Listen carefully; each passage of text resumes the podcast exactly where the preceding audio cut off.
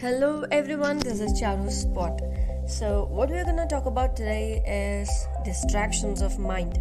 Yes, whenever we do something, work, projects, travel, or we are on a journey, we all have distractions.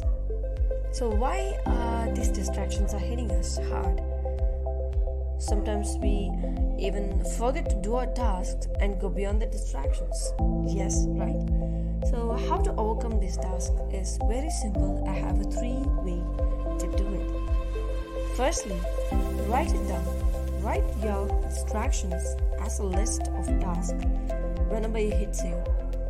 Secondly, go through the tasks whenever you're free and know the root cause of the distraction and solve it.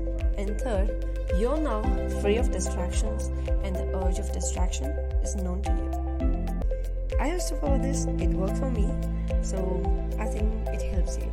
Thank you so much for hearing. Stay tuned. It's Spot.